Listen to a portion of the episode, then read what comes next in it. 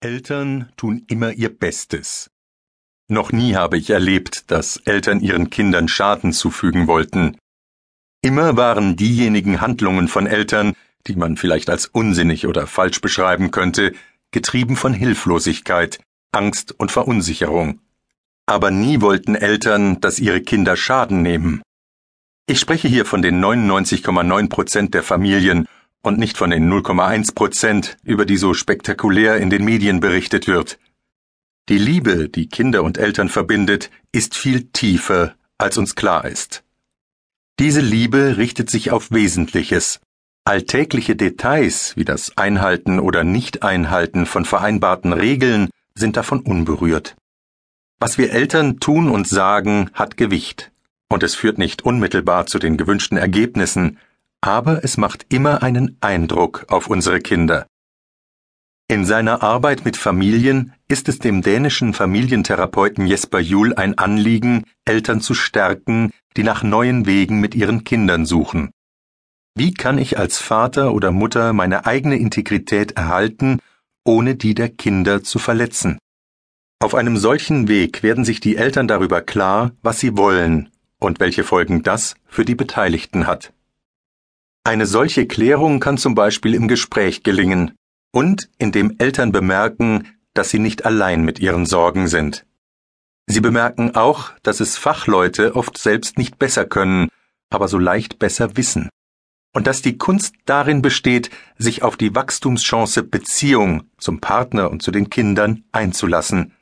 Wobei es genügt, ausreichend gut zu sein, nicht perfekt. In diesem Hörbuch geht es um Pubertät und wie Eltern und ihre Kinder gemeinsam gut durch diese stürmische Zeit kommen können.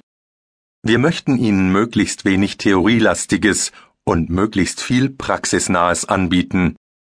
Nach Jesper Juhls grundlegenden Hinweisen darüber, was für Eltern und Jugendliche in der Pubertät nützlich sein kann, hören Sie deshalb mehrere Briefwechsel zwischen Jesper Juhl und Eltern bzw. Jugendlichen, die ihm von ihren Nöten geschrieben haben. Häufige Sorgen, die rund um die Pubertät auftauchen, zum Beispiel Schulprobleme, Übernahme von Verantwortung für sich selbst und für die Gemeinschaft, Umgang mit Alkohol, Strafe und Konsequenzen, Kommunikation und Vertrauen kommen hier zur Sprache. Mögliche Lösungen werden deutlich.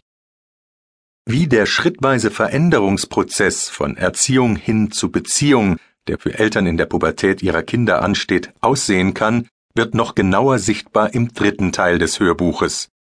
Im März 2009 nahmen zehn Familien an einem Family Lab Workshop teil. Sehr offen sprachen sie über ihre Situation und ihre Schwierigkeiten. Während der intensiven drei Tage skizzierte Jesper Juhl zusammen mit Eltern und Jugendlichen die neue Rolle und die neuen Aufgaben der Eltern in dieser Phase. Denn für traditionelle Erziehung ist es zu spät, wenn Kinder in die Pubertät hineinwachsen. Eltern und Familie sind aber nach wie vor für die Teenager von großer Bedeutung, selbst wenn Jugendliche die meiste Zeit mit Gleichaltrigen verbringen. Dieses Hörbuch will anhand konkreter Beispiele neue Perspektiven für ein gelingendes Zusammenleben vermitteln. Dabei möchte ich mich als Leiter von Family Lab Deutschland und als Herausgeber dieses Hörbuches sehr herzlich für die Offenheit der beteiligten Familien bedanken.